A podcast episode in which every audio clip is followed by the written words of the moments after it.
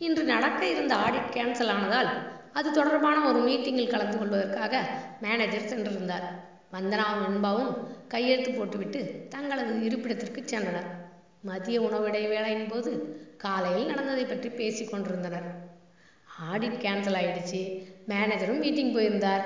திட்டு எதுவும் வாங்காமல் தப்பிச்சிட்டோம்.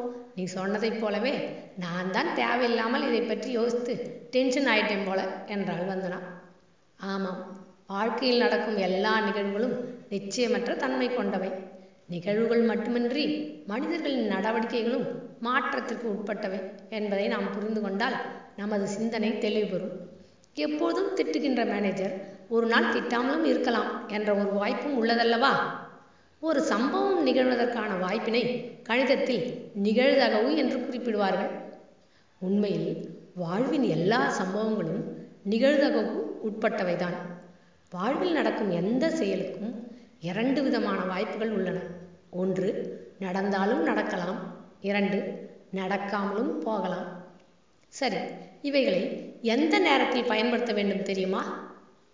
ஒரு நல்ல விஷயம் நடைபெற வேண்டும் என்று நாம் எதிர்பார்த்து காத்திருக்கும் பொழுது நடந்தாலும் நடக்கலாம் என்ற வாய்ப்பு உள்ளதை யோசித்து மன அளவில் நம்பிக்கையும் நிம்மதியும் கொள்ள வேண்டும்.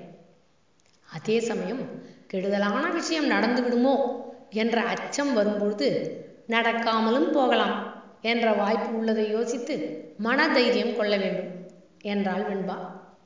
ஆம் யோசனை. அதுதாங்க எல்லாத்துக்கும் காரணம்.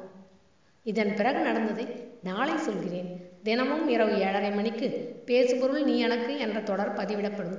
முதலில் இருந்து கேட்க நினைப்பவர்களுக்கு கீழே டிஸ்கிரிப்ஷனில் அந்த லிங்க் தரப்பட்டுள்ளது.